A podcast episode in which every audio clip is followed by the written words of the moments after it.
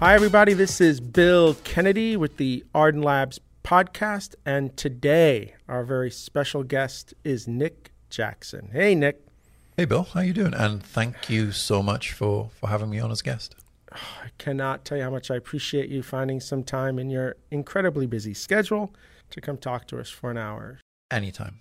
So, our podcast is really a podcast about you and yeah. we've gotten to meet a few times and we've we've done some training and stuff together, but we've never really got a chance to sit down and talk about our histories. And this is going to be that, uh, at least for me, that opportunity. I'm really excited to hear uh, a little bit of your background because you're so you, you're one of the people, at least in my life, that I kind of put up there is really technical. And I know that I've got these technical questions, you know, on the system side and things like that I, I got to reach out to Nick. And so I really want to explore, you know, that part of you too, right? Like, how did that come about? What, where, where was your interest there? And I, and usually my very first question that I love to ask every guest is to kind of think back on those first kind of memories you have working on a computer, not necessarily playing with it as more as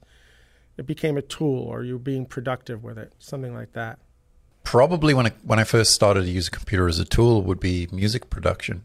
So I I was as a, as a kind of a kid, you know, you play in bands and um, not just mucking about at home, and, and I kind of realized that I could use a computer to record music, and I, I kind of had played around with early sequencers and things, and like the Commodore Amiga and stuff like that, but then. I realized you could start using things like Cubase and Cakewalk and and it was like you got digital samplers and you can do it was super rudimentary. I mean, you're talking 486 computers like 25 years ago, but I think that was probably the the first time I realized a computer wasn't a tool, what was a tool and not not a toy, um, which which is how I'd, I'd kind of seen it growing up. You dropped the 486, so we're we're talking like early 90s then when you're when you're sequencing with music, or is it earlier than that? Yeah, I couldn't remember exactly. Like my first computer, my like real computer was a 25 megahertz 486, which had a massive four megabytes of RAM, and and I think it had like a whopping 120 megabytes hard disk in it. I mean, you know, you're talking cutting edge technology here, like 14 inch CRT display. Might have even done 800 by 600 in, in terms of the screen resolution. And and this thing cost me a lot of money. I mean, a lot of money. At the time, I think I paid like 11, 1200 pounds. So if, if you want to do the conversion in dollars, that would have been like two and a half thousand bucks in the, the, the exchange rate of the time.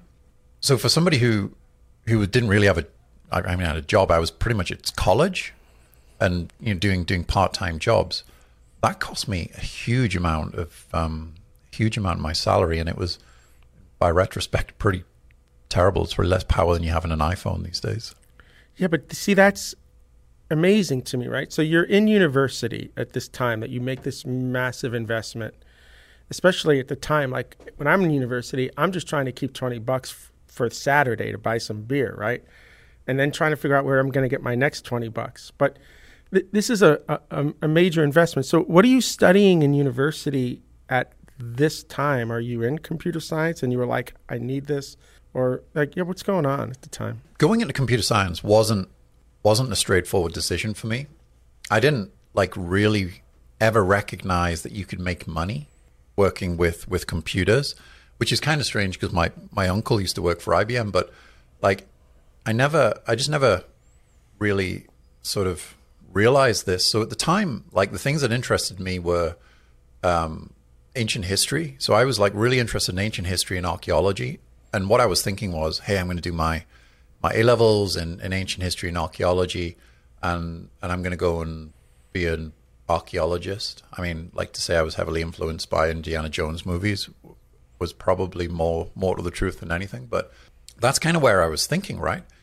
And and I was also interested in science, so I was thinking like I want to do archaeology, but maybe something on the scientific side, like something to do with maybe like carbon dating. I, I didn't really know, right? What year did you start university, just so we can have kind of a timeline? about 1819. So it's about 28 years ago, a long time ago. I can't even do the mathematics on that without a calculator. it's so far, the numbers are too big. Do you remember what year it was then? Then it's like 1990, or I don't know what that is. So music wise, you're looking at things like the the Pixies, Nirvana. Got like 90, 90 yeah, 89, Yeah, so it was 90s, 89, right? 90, 91, right? That's when I was in university, right? Okay. And so so I didn't so originally I was like, I don't know what to do. And I didn't get the grades to to, to do a course in, in archaeology because like you gotta be pretty smart and I didn't study because I was too busy enjoying myself. um, so eventually I enrolled in a in a course to do business studies because I thought, hey, I'm gonna be a businessman. That's like that's what everybody wants to be, right? It's kind of like that aspirational thing. And I realized I hated that pretty pretty quickly. And and that's when I I took like a year pretty much, uh, quit quit business studies, and I went and took a job at the environment agency. And when I was working at the environment agency, the uh, it was just when everything was starting to get like uh, tech technological. So the, the Environment Agency is a government agency in the UK which which looks after river levels and doing flood warning and things like that. So I was working, I got a job there, and all of a sudden it was like, oh, hey Nick, do you know how to use computers, right? And I'm like, yeah. So they gave me this data logger, and it was this little Psion thing, and they're like, "Do you think you could write a program to connect this up to the remote data loggers?" And it was literally as abstract a conversation like that, and I'm like, full of confidence. Oh yeah, sure, I could do that. and I had no idea what I was doing. What did you What did you get hired to do? I, I, I didn't mean to interrupt there, but what What did you get hired to do? It was predominantly just doing data processing, right? I mean, it was like it was just number entry for the for the most part, and and I kind of was doing that, and it was fine. It was paying pretty good above minimum wage. Is that why you took the job? Not because it was the work you wanted to do, because the money. I just needed a job, right? I mean, I think that was the that was the main thing, and I got super lucky because I found a, a job for a really good company, and let alone that, th- there was a lady who was my boss, a lady named Vivian Turner, and she was really just wonderful, right? She was like um, a, a massive inspiration. So she would she would really be patient, and you know, like I was a kid, so I'd be like phoning in on a Monday morning with a sore throat, right? Sore throat, my butt. I'd been boozing all weekend, but you know, she was really tolerant and really supportive, and, and she she would help me and, and like just gave me so many opportunities. I'm really really thankful. So it started off just doing the data processing, but then I started working on these uh, river monitoring, like data collection um, devices for interfacing with the um, the river monitoring and rainfall stations, um, and and it kind of just started doing that. And then I suddenly realized, oh, I really enjoy this. Like I didn't realize you could use computers, and and, I, and it's, it's a job as well. Let me let me ask you one question before you move on. How was the data? How was the data collected? Because it obviously, well, maybe not obviously, that wasn't happening over cell phones. No, there was no phone. So were devices? Yeah. So how did you get the data in your hands from these devices out in the field? Yeah. Well, so so originally, right, what would happen is a a field agent would drive out to one of these remote data stations in the middle of the countryside. They would plug their laptop in to these remote loggers over an RS232, which is the the big old you know square thing that probably looks more like you connect a printer up to or something, an RS232 connector, and they would just download it. Now, the problem with the laptops was the batteries were rubbish because it was early laptops. They were heavy, they weren't waterproof, they were expensive, and and, it, and they were just always breaking down. So the, the the intention was that they needed a better way. So they, they bought these um, like little. They were actually Psion devices. I don't I don't know if you remember those, but they were like little pocket computers. But they were they were specifically designed so they were waterproof, and you could literally like IP67. You could drop them in a stream, and they'd be fine. And the batteries, got a feeling they just used like four AA batteries, so you could just change the batteries in them. So the the, the engineers loved them because they were no hassle. Keep your laptop if you want to do some email or something like that, but when you're in the field, you just use this thing because it, it never broke on you. So that's that was originally how they do it. They they literally started to modernize, and, and obviously now it's all automated and, and, and stuff like that. But you know, you even today in some of those remote river stations, you'll struggle to find like a cell phone reception, or you'll really struggle the expense to put a, a, a fixed line in for a, um, a, phone or something like that. I, I got super lucky. I got super lucky because I ended up working with Vivian. I got super lucky because I knew how to computer, and I was one of the few people at the time. And and ultimately, what that did was that that made me realize that I could do this as a as a job, and it was something that I loved to do. And that's when I started to kind of, I, I suppose, follow things more seriously and, and went back, um, finished my degree in, in computer science. That's what I was going to ask you. So you've got this good paying job for where you're at. You're learning. You you found your passion here. I was wondering if you went back to university and finished that degree, were you able to continue to work there at the same time? Did, were you doing both? You know, they were they were amazing. They let me. I was doing like part time. I think I couldn't tell you how many hours a week, but I mean, university in the UK is it's not a huge amount of of hours per week. It was like probably fifteen to twenty, like maximum in terms of taught taught lectures. Everything else is you know self study. So I'd I'd pretty much do a full day. I'd either be at university or I'd um, I was at work. And luckily, the the university I went to, Northumbria, was literally just down the road from from the um, the Environment Agency's office, so I could jump back in between classes and stuff some days, and that that was great, right? Because it meant that I could I could support myself whilst um, whilst I was at university, and and I could learn at the same time. And they were yeah they were really really good to me. I, have got a lot of um, a lot of thanks to, to, to, to give to the Environment Agency and to Vivian. Now, the work you're doing at the Environment Agency is really software development, right? You're you're massaging data. You're doing yeah doing data science. I, I, tell everybody everything we do is data science. Really, at the end of the day, I mean, you're doing real data science there in terms of getting these raw data files, and I'm assuming preparing them for whatever reports or what kind of databases were they using back then too? You must have been loading that up into databases. It was proprietary. Uh, it was so the it was a piece of software called Hydrolog, and I could be I could be wrong about. I, hope I'm, I'm, not wrong about that. Hydrologic was the company anyway. It was a, a UK based company, and it was a proprietary database. And um, the the Hydrolog software was specifically it just allowed you to um, interrogate the numbers to, I guess, to be able to kind of like what would be kind of to do bucket analysis on them as well, and to kind of like reduce the, the sort of the cardinality to to analyze the data over long periods of time, and, and to be able to do things like graphing and and um, plotting multiple data sets against the graphs. A lot of the analysis was still done very very manually. So part of the job that I used to do was I would print charts for um, for for the, the hydrologists, and the hydrologists would, would look would sit and look at the charts, and they were literally, you know, looking for trends on on the charts. There wasn't a, a way that you could kind of write some queries in R or something like that, and and kind of be able to sort of pull out or um, automatically analyze anom- anomalies like you, you could these days. So when you get back to university, you're, you're taking a software track at yeah. that point and you're and you're finishing and what are you thinking about now as you're finishing your degree? Because you've got this great job right? But i have to imagine at this point you want to do more as you're coming out of university. So what's happening there? So i think life kind of threw a, another curveball. So my my intention was I, I i really loved working for the environment agency.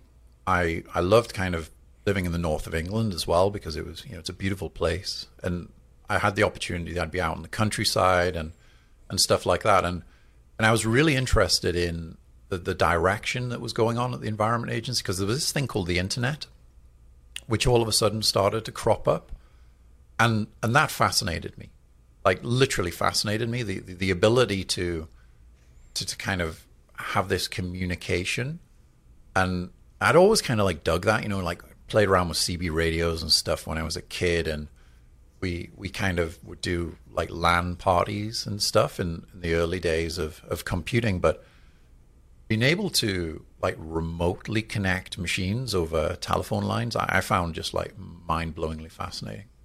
So I got a phone call one day, and it was from from a recruitment agent.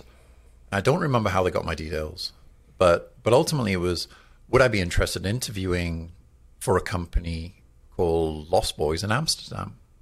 And Lost Boys was a one of the media or new media agencies uh, in, in in working Amsterdam. So the opportunity was there that I I go and work in Amsterdam. I work for a great company, and the the pay was more money than I've ever seen in my entire life. Right? I mean, like as a as a as a young kid in his twenties, this was this was just crazy money. So I'm like, hang on, so I can go and live in another country? I'm like, yes. And I can earn a lot of money. And they're like, yes. And I'm like, and I'm doing a job building stuff for the internet. I'm like, yes. I'm like, sign me up. I mean, seriously, right? Like, so I had my my girlfriend. I had a girlfriend in the UK at the time, and I'm like, I'm moving to Amsterdam, and um, and it was pretty much as a decision as easy as that. So I, I literally I graduated. I had my graduation party, and the following day, I was on a plane to to Amsterdam. I had probably about two hundred pounds in my pocket. I had no accommodation. I had a, a laptop, a pile of books, and some clothes, and and literally that's all I had. I'm going to interrupt you for a second. I got too many questions right now. Yeah. what did your girlfriend say when you said you're moving? Did she? I imagine she had a life where you were. Did she move yeah. with you, or was well, it over? Like that was it? So I, I'm now it's a little bit unfair. I think when I said I'm moving, it wasn't like, "Hey, I'm moving." It was, it was like there's this opportunity, and so it was originally we can, you know, we can we can do do this and live in a different country and experience a, a different culture. But uh, she was studying law, and, and it just like it, um, she wanted to move to London. So that's what happened there. So I moved to Amsterdam. She moved to London, and uh, eventually, yeah, it, it, kind of everything fell, fell apart. But I think it was absolutely the right thing to do because again, I met so many people who were like helped me along my way. So there was, there was a chap from Yorkshire called Paul Etchells who I was working with, and he was a super smart engineer, and and like I learned so much from him and I was working with all of these really talented sort of professional software engineers. I'm a blagger, right? I'm not a professional software engineer. I've just left college. And and we got all of these like professional software engineers. I just got, you know, it was a learning curve. Like there was a learning curve on a number of things. One was you can't just move to another country and find a flat to live in. And you can't do that with 200 pounds. So like for the first, I would say month, I was living in this hellhole of a hotel, and it was the only place that I could afford, and it was 18 guilders a night, which was about seven pounds or something. And there were there were mice, and there was graffitis on the wall, and it was shed. I mean, it was it was it was a hovel. It was a total slum, right? But it didn't matter because I it I a I could afford to live there, and, and b that wasn't important. The important thing was I was I was working, I was learning, sort of assimilating this whole new culture as well of, of uh, different country, which was just mind blowing. Your parents did, were your parents involved at that point? Did you tell them what you were doing? I, am curious what their feedback was because I remember I was going to do something similar, and my mom was like, "You can't do that. You you don't have the means to do something like that, right?" And that can have a big influence on that decision. I don't I don't remember. I'll be honest with you. I, I mean, I would have had the conversation with them. I wasn't, I wasn't living at home at the time, but I think I'm pretty sure my dad would have thought that I had rocks in my head, and um, I probably didn't even tell him that I, I, didn't have any accommodation sorted out because he, he definitely would have thought I had rocks in my head because he would have realized that you can't, you know, it's not just as easy as turning up in a new country, and and um, they were ultimately supportive of, you know, I was finding the, the the thing that I loved to do, and that was the important thing, right? So for them they they would support that. However, it was they, they've always been like super like laid back and like you know they're your mistakes to make. It's like we'll kind of pick you up when you uh, when you make them, but it's important for I think to make those mistakes. Um, you you learn. But but I think you must have had in your head like I have to I have to, I just have to get through the first four weeks because at that point I got a big paycheck coming and I can deal with it, right? Well, yeah, I mean that was hard, right? I mean, so I I barely had enough money to eat. uh, thankfully, the the company that I was working for they they did free lunches, so you know like Google weren't the ones to invent the free lunch. It, it's um, it, it predates uh, a lot of that. So they did free lunches. So basically, if if um, if they didn't do free lunches, I wouldn't have ate because I literally only had enough money for um, to, to pay the hotel bill and and nothing nothing else. So I I really needed that first paycheck.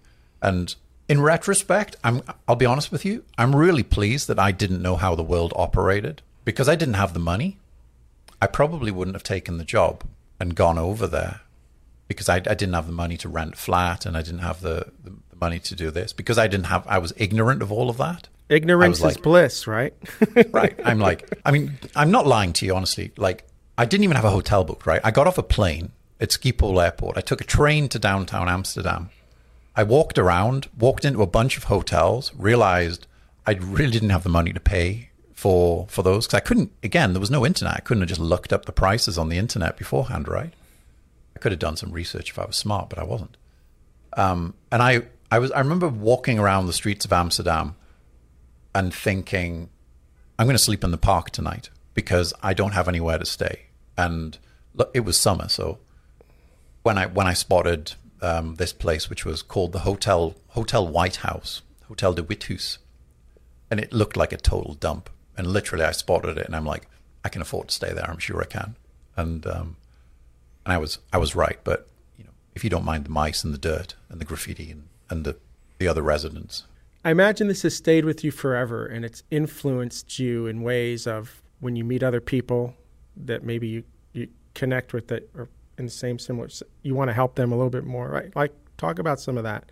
Um, i mean I, th- I think so. I mean i think you know the the ultimate thing about like hindsight is that when you've been through experiences yourself it definitely gives you empathy towards others who have you know similar similar experiences. Um, I mean, I was, you know, I was from a working class background. We we didn't grow up with, we weren't broke, but we we didn't have huge amounts of of money, big houses, and flash cars. Um, it was very modest. I think it does in some ways. Ultimately, I was just raised and brought up to to, to give a darn about other people. You know, that w- it was something that my parents were like. They were very much like that. They would always be helping people out, even though they didn't have a huge amount themselves. It was just the way that people were, I think, and I suppose that's where I got it from more so than my own misadventure. I'm not going to say I was at the level, extreme level you were at, but I mean, I, I when I was in university, I had to decide sometimes what uh, what I was going to eat and what day I was going to eat, right? Because my, my parents didn't have means either, and I and I couldn't really go to them. I had four other sisters too, and I didn't want to go to them, right? So I I think that's influenced me with this idea that it destroys me when somebody can't access something they need, not want, but need because of money. Like I hate money to be honest with you. I just hate the whole idea of it in terms of need. So so for me, right, it's this. And and I think that it's about opportunity. And and for me, I think, you know, I'm not like I'm not against billionaires being billionaires. Like for the most part, billionaires have have have earned where they've got to. They, you know, they've they've had an idea, they've had a unique, they've worked hard. Like I don't care about that. The thing for me is that everybody should have the opportunity, if they so choose, to do that. And and I think this is what's great about the industry that we work in because knowledge is the commodity. You you don't necessarily need money, you just need the knowledge. And knowledge is also really, really free to give to people it costs you nothing to give knowledge to somebody else. It's it's no hardship on on my on my family, and it's no hardship on me. It's not like I'm keeping industrial secrets, and, and I think that's really important. And that's I, you know I try my best. I always like try that if I learn something to to share that because if it helps one more person, then then that's a good thing. And and when it comes to I think like being able to get people to raise themselves up, if you can equip them with the knowledge, enable them to to get that first job or to get that promotion, to be able to help themselves, then that's wonderful.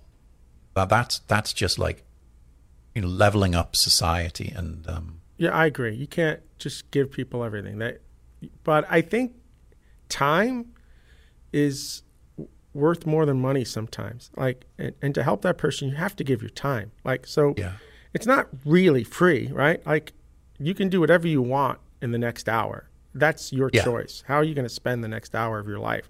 you, you got to think about time as well, right? And and I'll be honest with you, I waste plenty of time. Like, don't get me don't get me wrong. I could I could literally just spend an hour twiddling with something, and it'll you know be gone. Like, right, uh, I play a video game or something like that for an hour. So so I think it's about sort of looking at the time that you have, and I think when people waste a lot more time than they realize. So, I mean, I think, that, you know, the key thing is you, you should spend time with your families and you should spend time with the people that you love. And, and that's like, that's just, that's what you should do. That's life. But, but I think when you, when I look at it and I'm like, do I really need to watch that show on the TV? Or I could maybe spend 30 minutes, um, help, helping somebody out. And, and I think that's, that's kind of like the balance, um, the balance for me. I don't, you know, I, I don't watch a huge amount of TV and, and stuff like that. So, and um, so yeah, I think I think there's there's always time if you look hard enough, and and it doesn't take much. Like literally, this is what I kind of like say to you know, a lot of people is like, you you kind of you will know something that somebody else doesn't. And if you spend 20 seconds answering a question on Stack Overflow or, or wherever it may be, that that can massively help help somebody to move move forward. They they might have been stuck in a rut for ages, and um, so you don't have to spend a huge amount of time either. You know, I, I always say four hours a week can change the world. Four hours a week. If everybody Yeah. gave just four hours, right? Uh, four days, one hour a day, right, of the business week, and you get the other one off, you, Yeah. you would you would absolutely change the world. I was actually having this conversation with my fiance this weekend because we were just we were like just drop dead on Saturday, and we just were watching TV all day. And I looked at her and I said, I feel guilty right now because I'm just not being productive. And she said, Bill, there are times where you really literally need to shut down for a day as well. Like if you're not doing that, you're not going to be effective either. She's a real smart lady, and that that is you know that's very very true. I think I don't know why the, the, the thing in the aeroplane sticks in my mind, but you know where it's like put your own mask on before you put the mask on the baby type thing. Sometimes like if you if you burn out, you can't help anybody. And and I think this is the other thing that like I don't know if it's just me, but but I find this industry it, it can be really exhausting sometimes. I mean like it, it's really difficult to switch off, specifically when you're dealing with a, a complicated problem. Like the amount of times I've woken up at four o'clock in the morning, got out of bed, and went downstairs to my computer because I've just figured out what my my problem was. And nine times out of ten, it's something stupid. But like the, the key thing about that is that my brain's not sleeping. It's continually kind of running through a problem and, and, and it can be really tiring as well. Like I think this pandemic for me has been really weird considering it's like so much time where I haven't had to do a half the things that I've ordinarily had to do. I've just found it exhausting, like mentally exhausting.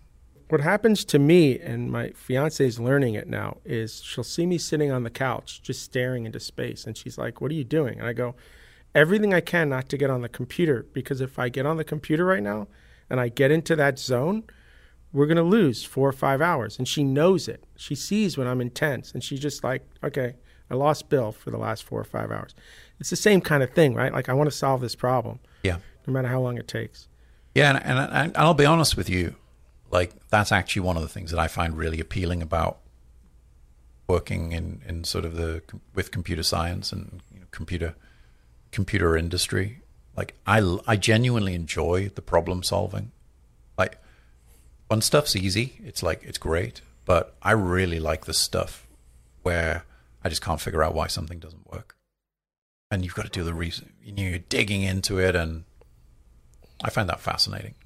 So let's get back to this job in Amsterdam now. So, Yeah. how long were you at this? How long were you at that job? Well, I was, I was so I living in Amsterdam for eight months, Um, well, maybe more actually. I uh, maybe closer on to a year, I think, um, or just shy of. And then what I did was they opened an office in London, so I I had the opportunity to to go work for them in London. So I moved. That that was the plan, and that was when I I actually got. Um, while I was waiting for them to set up their office in London, I was approached by a company called uh, Razorfish, and they were a big global new media agency as well. And sadly, a lot of these great companies kind of disappeared during the, the dot com boom um, bust. But um, you know, again, some great people, and and I remember working with with some really, really just in, absolutely fascinatingly intelligent people, and um, so I ended up working for them instead of Lost Boys because it was I was selfish, right? I mean, I was hungry as well. I wanted to I wanted to achieve. I wanted to kind of work my way up and learn and um, and being pretty much being the only developer in the UK office. I'm not going to learn that way. I got to you, you know I've got to be working with people smarter than me, and um, and and Razorfish afforded that opportunity because it was again it was like the brightest sort of people in, in the industry, and um, I was like I'd be I'd be foolish to turn that down. Did you not like Amsterdam that you were thinking going back to London? Is and is this Razor Razorfish? You say are they in London or are they in Amsterdam? So yeah, so they were in London. So I I, I really liked Amsterdam. I thought it was such a, a really pleasant city. The the thing I love about the Netherlands in general is just how welcoming the Dutch people are. I mean, it literally blew my mind that that I would go out for a drink with six Dutch people and they would speak English, even if I was not part of the conversation. They would speak English between themselves so that I was included, so that I could join the conversation if, if I wanted to. And that like that blew my mind, right? That's I've never seen that before. So and, and the architecture and it's such a you know beautiful city and the food is great and like but but ultimately what I found myself doing was like I was flying back to the UK like every every weekend, every other weekend and it was just draining. And and sort of trying to sort of like figure out whether to set up a life in the UK or whether into London and um and it, it was just kind of like really really draining so eventually sort of I sort of decided that you know, London was going to be the place where where I would be and we try and make a life there and uh, as I say like it all fell apart but for in everything in retrospect. If, if it hadn't, I wouldn't have met my wife, etc., etc. But why were you flying back? Because I had um, so I had a flat in London and a flat in Amsterdam, and my, my girlfriend at the time was was living in London. Um, so I wanted to kind of spend time in, in, as well. You know, I was I was living alone in um, in in Amsterdam, and you can't go out for drinks every night with with friends and and I, I, don't really like living alone. I'll I'll be honest with you. It's like sometimes I like peace and quiet, but I, I quite like I'm a, I'm a sociable person sometimes. So I, I didn't really enjoy kind of like living living my own as well. And um, when you don't have any friends or family and stuff like that around you so much, so it was.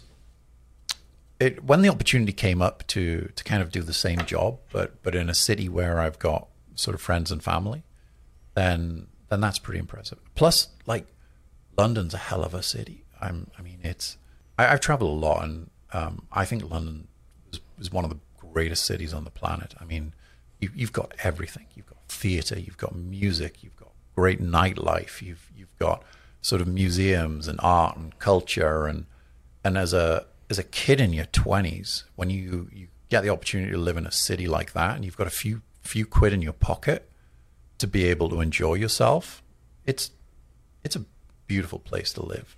I am with you. Really I mean, exciting. I grew up in New York, but I am fascinated by London. But I, when people that I meet grew up in London, they're fascinated by New York. It's like these two cities kind of compete for that top spot. But I, I, totally hear you.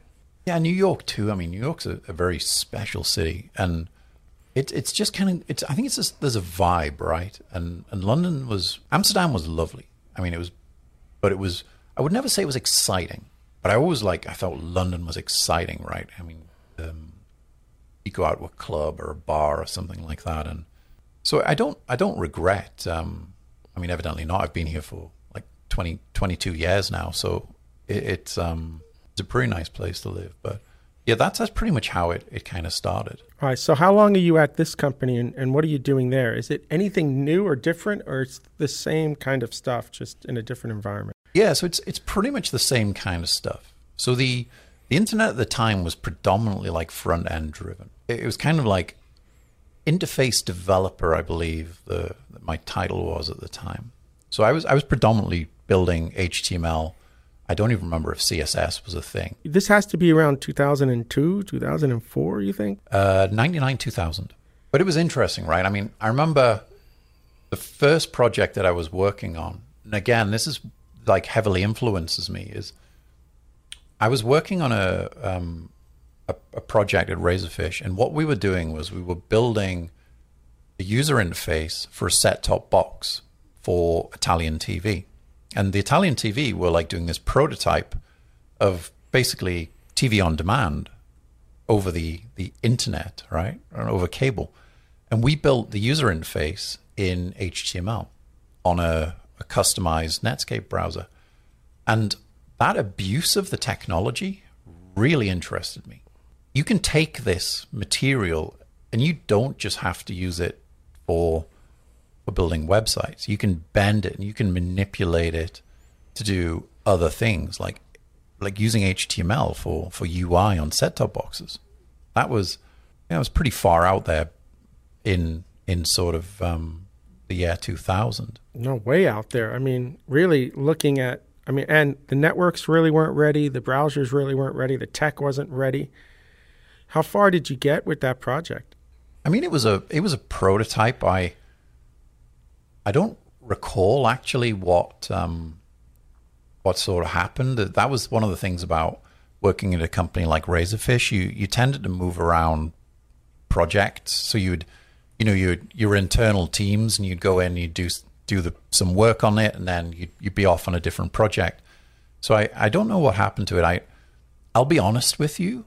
Like I think what we did was great, but I think in the like in retrospect, due to the limitations of the technology, like you know the the hardware of the machines and, and things like that and, and the bandwidth, it probably was the right product at the wrong time.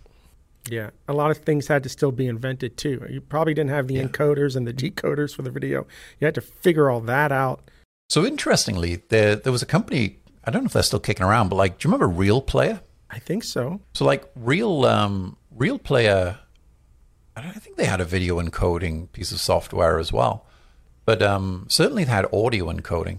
It was the kind of tech that you don't miss, but it was it was revolutionary for the time. I mean, it was incredible that somebody did this then, right? And you had to be more and you had to be more efficient with what you were doing with that tech and the algorithms, right? Like that gets super interesting, right? We can be a little bit lazier today. Yeah.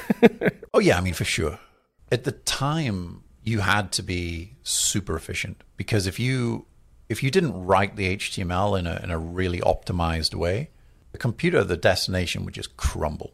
I mean, you know, they, they your people were running it on terrible computers. The, the bandwidth, if you were you were running like 56k modem, so you're looking like 3k a second or something as a as like a downstream.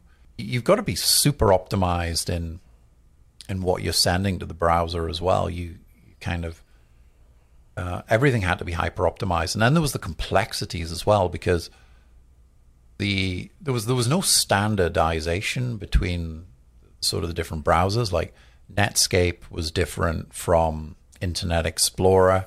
Internet Explorer on the Macintosh was totally different from Internet Explorer on Windows, which literally just blew my mind. How like IE5 on a Mac used a total different um, box model to to, to kind of like IE IE5 on on Windows.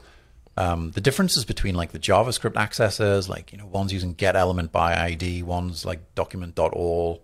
Like how I even remember that pain because um, it was painful. I remember some of it. and I was the same way. I was like, what's going on here? Why is this not working in the other browser? Oh my God. Half your code was like if user agent equals. I mean, that was like But wasn't that the best thing about jQuery at the time when it came out? Like, oh my word! I mean, seriously, like jQuery revolutionized the the the absolutely revolutionized the world because they they did something really really smart, which was they they took the differences between the different object models, different box models, and they just kind of put a, a standardization on it. It just made it accessible. You, you know, you didn't need a a degree in astrophysics to be able to write a web page that ran across a bunch of different environments anymore. You could just use jQuery, and yeah. and the it was actually so sane. So like massive props to to the jQuery um, authors for for doing that. It was brilliant. I agree. They saved my life. They saved my life because I was coding on IE, thinking I'm coding in a browser. and no idea. I had no idea at the time.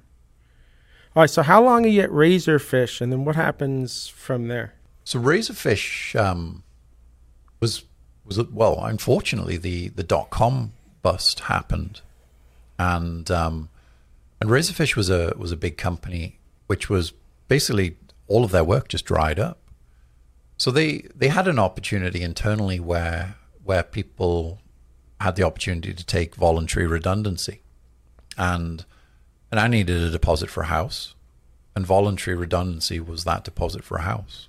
So I I decided to leave there, took voluntary redundancy, and and, um, and probably took the most interesting role in my in my career and the one which literally set set my life up, which was working for um, a little agency uh, out of West London called State Digital, and it was a little four person agency.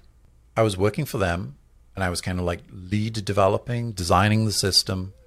They were producing software for the the events industry, um, which, like as an industry, is not massively interesting to me, but the the complexity of the the technology and what they want to do, I'm like, I could really see how I could abuse and bend some of this modern technology to to do some some interesting stuff. And like most importantly, my future wife worked in the office next door. So like when you start to look at like the whole synergies of like why things happen in life, not going to say any of those decisions were wrong because they, they kind of led me to, to where where I am.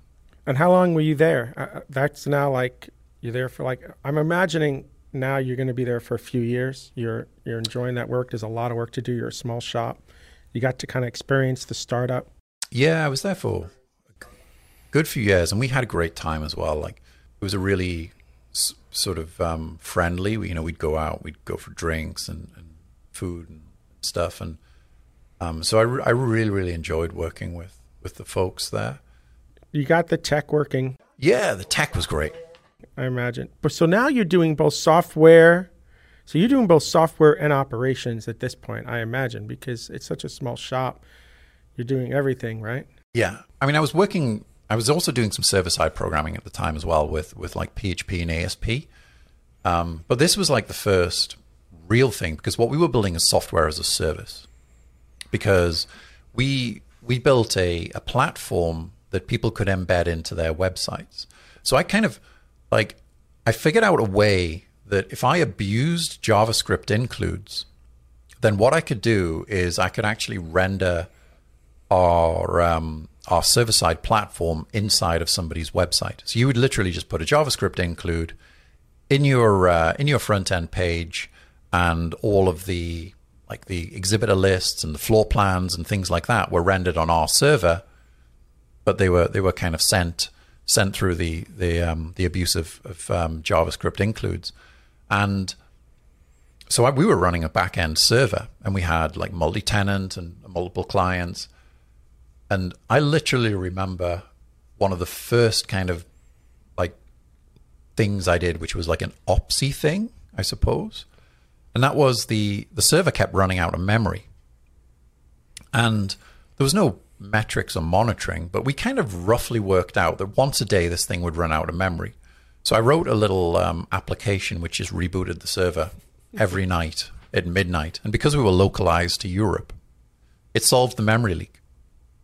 And um, a little bit further down the road, I realized why the server was was running out of memory, and, and it was because I was actually leaking memory in my um, my ActiveX COM object, but um, I which I fixed. Uh, but but it was just interesting, right? I mean, it was just like you just did everything that needed to be done to to get to get the job done, um, and and we were really successful. Like we'd cornered the market, and it was great piece of technology for the time. I remember writing um, an, an image resizing service in Java servlets using uh, JAI, Java uh, something something imaging library, because you had to, because there was no like image resize API, so you, you had to build your own, and um, and that was that was like super interesting as well.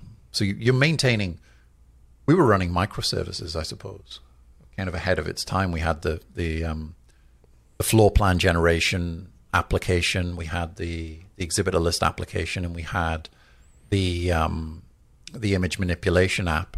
And did we do that deliberately because we saw that this is kind of like decoupled, decentralized application technology? It was like, no, no, we didn't because we had bits of stuff in in kind of Cold Fusion, bits of stuff in ASP, and bits of stuff in Java. We were basically just using whichever technology allowed us to um, perform the task that we wanted. So it, the, it, and it just worked. The best tool for the job, which happened to be different tech. Yeah, yeah, yeah.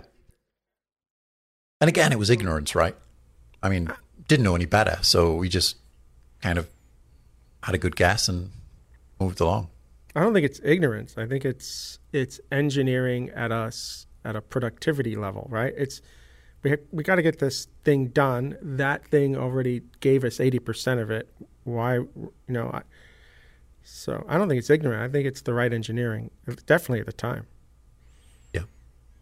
So what happens now? Like you're you're at this place for a few years, and you met your uh, wife there. What causes you to move on from this company? What's the next one? Well, so she she had um, her own business. So she was um, she's mathematician statistician.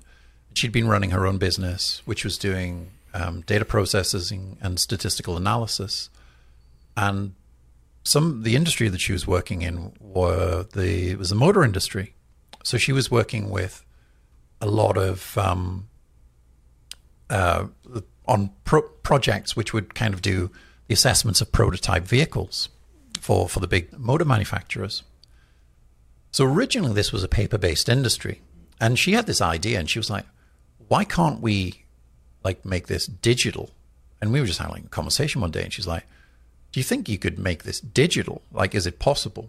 And I kind of sat down and I thought about it, and I was like, I was like, yeah, I've got an idea of how something, you know, something could work. We could we could build a system. So she had uh, a guy working with a, a chap named Nick, conveniently. Uh, brilliant engineer, really smart guy. And so we just sat down and we were just like, well, if we did this and we did this, we, we think we could like build this platform which would replace the pen and paper and it would allow change. And change was the major the major sort of thing, right? It was always like everything was last minute. Everything needed to be changed really quickly. You can't reprint several thousand paper-based questionnaires really quickly. So and then you've got to like data enter them manually. And then there's the accuracy problems. Well that all goes away if you just have the sort of the digital source in the first place. So we, we built this system. We, we learned a lot by building the first version of the system. And we we sort of learned and built the second version of the system. And eventually um, i went to work with my wife full time. And we we kind of then migrated the system to the third version, which was moving it on to, to iPads and Android devices. And it was just super, super interesting. And, um, you know, getting to work for yourself, traveling the world. Really, really great piece of software. It was like the your own architect.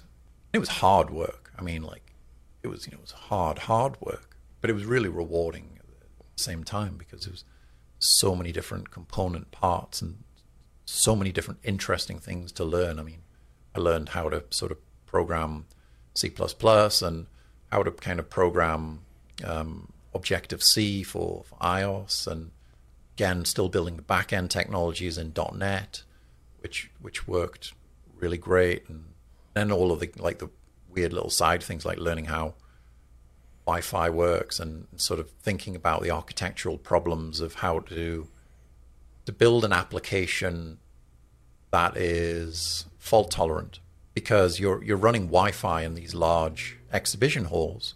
Wi-Fi really wasn't very good. Like the people would do stuff like literally the amount of times I'd, I'd have somebody would just unplug everything and like you know, well my Wi-Fi would go down, all my computers would go down, just because somebody's just pulled out a cable on the other side of the room, and you're just like so you have to build all of this problem into the system, and and that's where it starts to get interesting because you you know you got to think about how can I ensure that the system works when the server is not connected. You can't just have 50 or 100 people stop dead because it's timelines are so tight. Got to keep keep rolling, and people want their data. They want to do the analysis and get it. So you were literally touching every. I mean, this project touched every type of device, every layer of computing, with all the fault yeah. tolerance in these pretty hostile environments. But so that's huge because that understanding and background of all that tech helps with your complete understanding. I have to imagine moving forward. And you're still married. So how was it working with your wife for those years, right? Because it was great. It was good. Yeah. I mean, I you know, you always have it's natural to have say di- yeah, disagreement and, and debate. That that's healthy, I think. Um, it's difficult to have a disagreement at work and not take things home. So sure, we, we you know we have like fair share of arguments, but it's been 18 years so it's obviously nothing too too disastrous, I think, from from that regard. I think it's about tolerance, and I think my wife is probably the most tolerant person you're ever likely to, to, to meet.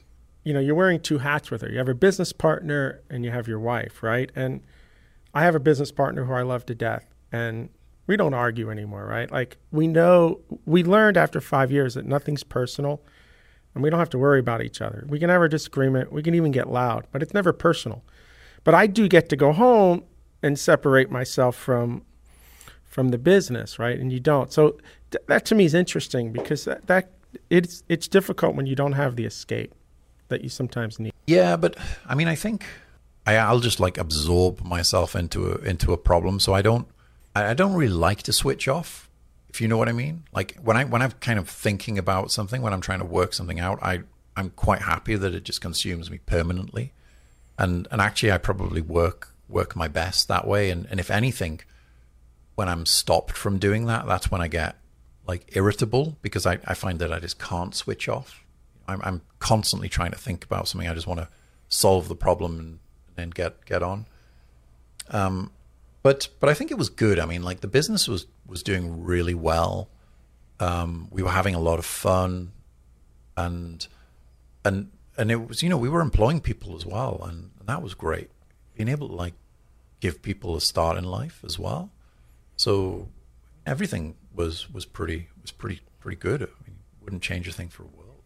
All right, so we got 12 minutes left, and there's still a bit I want to cover. What happens to this business? You're you've got employees, it's growing, the tech is working.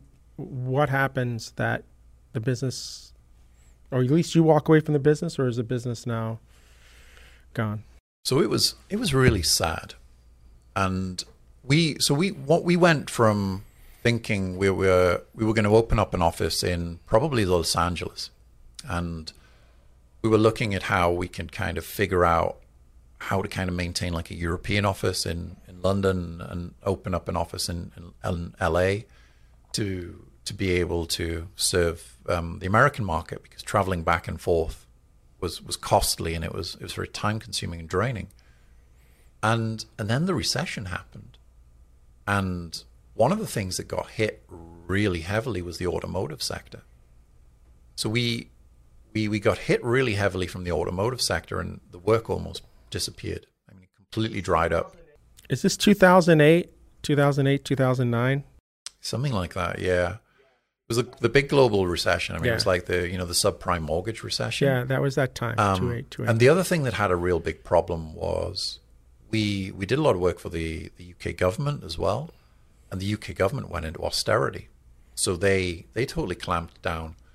So we we just kind of let all of the work just dried up and and you kind of try and do bits and pieces, but we were really specialized, so it it was kind of difficult. So we we took some time and actually thought, you know, let's take this as an opportunity and let's do some re-architecture on the software and and let's think about can we actually market the software as as a as an independent entity and, and sell software rather than selling the service. Um, and that was a that was a big you know big thought, but it was just really difficult. And I think we you know we, we kept things going. My, my wife only um, retired from the business uh, a couple of years ago, so it, you know it kept going for a long time after that. But I think like the thing that I love to do, the work was disappearing. So I decided that like if I go take a job working for another company, then it helps sort of see I don't then take a salary from the business. It lowers the risk on us as a family because we've got an external income. And and ultimately I, I wanted to do software engineering and I was I was kind of missing missing that. Um, I didn't like I find myself when I don't have a, focus, if I don't have a drive or a, a kind of a deadline, I'm just not like really really productive. So if you give me like 12 months to go and do something without really any deadline, I'll probably spend 11 months walking around the problem and then spend the last month kind of just cramming. So yeah, I, I moved on and um, went to to work um, for a. Um, I'm trying to think who I was working for. I think it was a a local company called the Listening Company um, who was a, a contract. Um, a, they provide external services for contact center, and they had an internal piece of software which they they wanted uh, somebody to come in and do some some engineering work, and, and I was running the engineering teams over there as, an engineering manager. Now, what's what's what I want to get to? We got like eight minutes left here. I yeah. know you as somebody who is an educator whether that's at a conference, doing a talk, or doing workshops. Um, I feel like we have very similar backgrounds in the fact that we're doing all of this software development and some similar stuff around the same time. And maybe we both somehow transition into being an educator. I, want to know how that happened in the in the last kind of eight minutes we have. And did you always have a passion for that too? I think it was something that I found. So I, I started doing I worked for a couple of companies. I was doing engineering management, so I wasn't a software engineer as such anymore. I was doing sort of running engineering teams um, and head of engineering and things like that. And and ultimately, what I discovered from doing that was that the thing that I enjoyed the most was being able to help people. And and I found that that was when actually I was probably the most use. I could I could kind of bring technical my technical interests and knowledge and be able to to kind of help people to to get along and and help the the organization as well. Like the the stuff that I really didn't enjoy so much was I mean just things like holiday approvals right? I mean like I'm just like why'd you pay me to approve somebody's holidays? I'd never understood that. Like I could not understand why an organization wanted me to spend my time and my money doing something such simple as approving holiday requests and expenses. And, and ultimately, I didn't. I used to just give people my password, and I was just like, just approve your own holidays and your own expenses. I, just don't don't tell anybody. Um, I trust you. And but but um, I think that was really interesting to me. And then, so I worked for a couple of companies and I had that. That's when I started to really take this as a mindset of something that I could do as a job because I didn't think it was a job, right? And and I had a fortune, the fortunate opportunity that I could move um, into a role in a job that I was working in where I was spending my time helping people just with the best practices of, of writing software and, and like helping out teams and kind of just going in and helping them solve problems, not having to do things like approve holidays and, and deal with sort of skirmishes, for, for want of a better word, between between different people and kind of like the not that I hated doing that or I was bad at it. It was just if I could concentrate on one thing. And that that ultimately made me realize that I was never going to do engineering management or people management or anything like that ever again in my entire life because I didn't have to do it. Because there was a another, you know, another another option.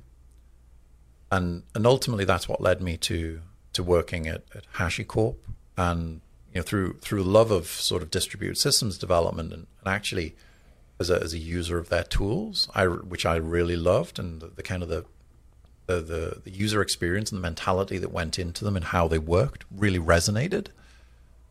I was genuinely fortunate to to get a role um, at, at HashiCorp as as a developer advocate, and it was, it was literally I I spotted the um, the job advert when I was doing some research on. I think I was working out how to like deploy AWS Lambda with with Terraform. And I'm like, oh, HashiCorp are hiring. And I clicked on the link and it's like, oh, developer advocate. What's that all about? I'm like, oh, well, that sounds like exactly what I do and what I really enjoy doing. And I really love their tools. So I wonder if they'd consider me. So I, you know, I just emailed them. Never heard anything. Totally forgot about it.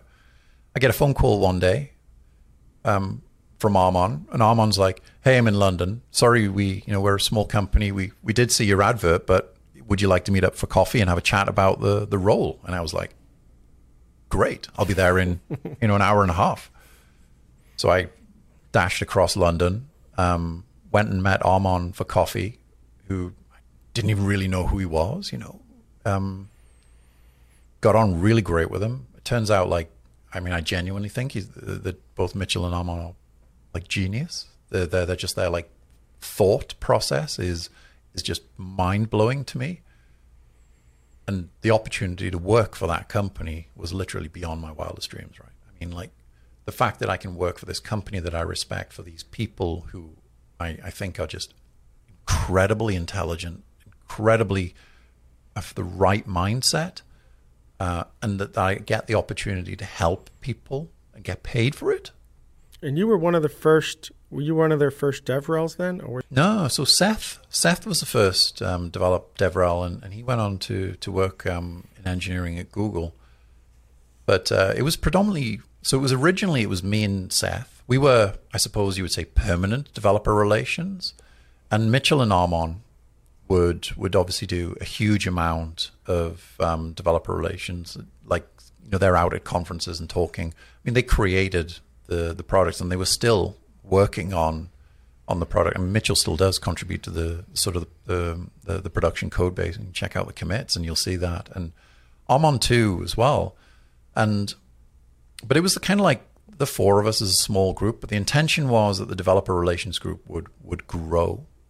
Um, so so yeah, I was I was kind of like second DevRel, or technically the fourth DevRel, because if you if you think the original was Mitchell and Armon. So I'm curious because you were on a management path before this. Did you end up taking a salary cut to do this, or everything was still competitive, even though it was a different? So that was the thing, right? Because the the world changed. So at the time, like literally, and I've never agreed with this, but at the time, the only way you could earn more money was you had to go into management and I never understood it. I'm like, well, why can't management and engineering are different? It's differing skills. It's one's not lesser than the other. Why would why does a manager get paid more than a, than an engineer? I don't think it's so much true now, but it certainly then it was right. It was literally there was a very predefined career path, and I I wanted a nicer house and I wanted a newer car. So to do that, I've you've got to earn more money, and there's only really one way to do it, and that was engineering management. But at the time, then things started to pivot, and, and I think the, the kind of the, the role of individual contributor started to be recognized, and, and it, it was realized that probably because of the expansion of, of um, engineering, that, that an engineer could get paid the same as a manager. So it it made it um, available to me. I'll be honest with you, I don't think I could have taken the pay cut I mean, I could have done, but I, I like where I live and I like sort of all, all of those things. So it, it, I would probably have sacrificed if um, and, and continued along the sort of the engineering sort of leadership route if if I hadn't been able to to take the sidestep. Oh, so that's fantastic. Yeah, you know, I know my whole career, and I had kids when I was really really young. Like, I wanted to make moves. I wanted to do this, but I mean, when you got mouths to feed and you have, you know, you have to. Sometimes you got to do things you don't want to do, and you got to stay where you want to stay. Um, I feel like you and I have had a very similar track and some same some of the similar constraints. Here, here's my last question. Yeah, I didn't realize how much of a software engineer you were because when I met you, you were doing right a lot of operational stuff, and you were talking about how to deploy things, and it's fascinating that you're. I just didn't realize it. So have you done any engineering on the products over there at HashiCorp as part of this job? I have to imagine that you would be in a, a real asset to that since you're using the tools all the time. I mean, it's very limited. I mean, you will, you'll, you know, you'll find commits of mine in, in a bunch of different products. I'll, I, I will help out where I can. It, I would say it's less so now because the, the organization's bigger and more formal than it, than it used to be. Um, but I think it's about sort of the specialization. So you know, from a DevRel perspective, you can provide the feedback, and, and maybe that's the most effective use of your time, rather than sort of sort of going direct. Um, so I think that's kind of like one of the things that we we do. I think like engineering and product at HashiCorp are pretty good. I mean, we mean, not pretty good. I mean that's that's being modest. That I think they're really good about kind of trying to figure out what the direction should be. And, you know, everywhere you don't always get it right first time, but but I think it's about sort of trying to provide the insight around the the use of the tool, such as, you know, from simple things like, well, you have to deploy it in this particular way, and then there's this catch 22 that you need to get the key before you can launch the service and etc and that causes friction with this etc etc being able to kind of provide that that feedback and, and kind of have the hopefully the little inputs and minor little tweaks into the product um, is is helpful. But but I think mostly it, it's about letting people get the best use out of the tooling and and systems development doing nothing but getting more complicated. I mean, it's I think there'll come a point where it starts to get simpler, but it, it's just increasing in complexity. There's there's just you've got to know a lot of stuff to be able to do things these days, um, like from Kubernetes to Prometheus and Terraform to deploy your infrastructure, and then software development as well. I mean, hey, you know, there's there's so many different things. So I'd like to think that like my experience of just doing a lot of those things brings it together that I because I was an engineer, I've been the person who's suffering at two o'clock in the morning trying to get something to work. I've been the person who struggles through the documentation and crawling forums and hitting the 10th page of GitHub looking for the magic answer. And, and I hope that gives me a little bit of empathy towards you know other people and maybe I can explain things in a way and hopefully helps them out and saves them a little bit of time and, and pain. So, last question, absolute last question. The future for Nick here, more in longs. That do you see that you're this is kind of the role that you want to finish your career in, even if it's not at HashiCorp so much. Like, do you see yourself going back into maybe a more pure engineering mode, or do you think being this mentor coach is is where you'd like to end your career? So I can tell you my dream and I don't know whether I'll ever achieve this or not, but but I've got a plan. And my plan is that I would I'd like to go back to college. And I'd I'd like to to study uh, a PhD in in computer science, predominantly distributed systems. And I'd like to teach at university. So I'm I'm hoping that at at some point because I'm not getting any younger, but I don't you know I'm not old at the same time. Like I think I'm still enthusiastic for the industry, but I'd like to to to be to save up a little bit of money and to to go and to do that and teach teach the next generation of um, of kids how to become software engineers and, and do it like formally um, through through I say university. I'd I'd love to do that. Like literally, that would be great. I had such a good time at university. I'd love to um, to go back and be the educator. I love that idea, Nick. You gotta you gotta make that happen, man. That first day in the classroom on university, just big smile. But you know, like at the same time, I'm very fortunate for for where I am. So I'm not. Um, I genuinely couldn't think of anywhere else where I'd rather work right now. Um, I I genuinely couldn't really think of a job that I'd rather do, and a team that I would rather work with. You know, like so I'm I'm I'm super lucky. I mean, don't don't get me wrong. Like I've I've been very very fortunate, and I'm very I'm very thankful for for every opportunity that everybody has ever given me in my in my entire sort of career. Um, so, like, if the whole university thing doesn't happen, like, you know, it wouldn't be it would be terrible to to retire from HashiCorp one day. Gotcha. All right. I wish we had another hour, uh, but we're out of time. So, Nick, if anybody listening to your story uh, wants to reach out to you, have questions, or um, you know they feel like they're on a similar track and just want to talk, uh, what's the best way for people to get in touch with you? Yeah, so I'm I'm on. I mean, probably publicly is maybe like Twitter or something. I'm I am on um, you know Sheriff Jackson on on Twitter.